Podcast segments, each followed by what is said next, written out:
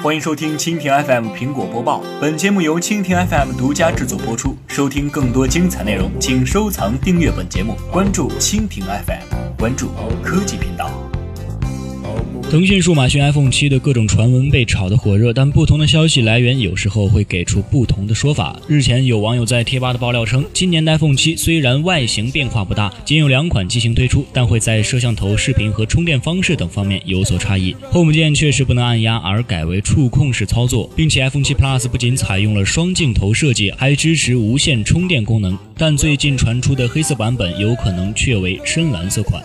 而针对 iPhone 七可能具备强大的防水性能的说法，这位网友则表示，该机仅仅具备初级的防水功能，并且 Home 键的更改和变化也不完全是为了防水。该功能主要体现在边框和整体设计材质等方面。不过，该网友并未透露两款 iPhone 七的规格参数，但认为却将取消 16GB 容量版本，而是提供 32GB、64GB 和 256GB 等三种储存容量选择。至于手机的价格，则可以参考历代 iPhone 的走势。至于大大家关心的 iPhone 七配色方面，这位网友则表示将有五种颜色款式选择。虽然最近黑色版本被炒得火热，但是应该是深蓝色版本。同时，两款机型也没有增大屏幕的比例，摄像头仍然会凸起，但增大了镜头的光圈。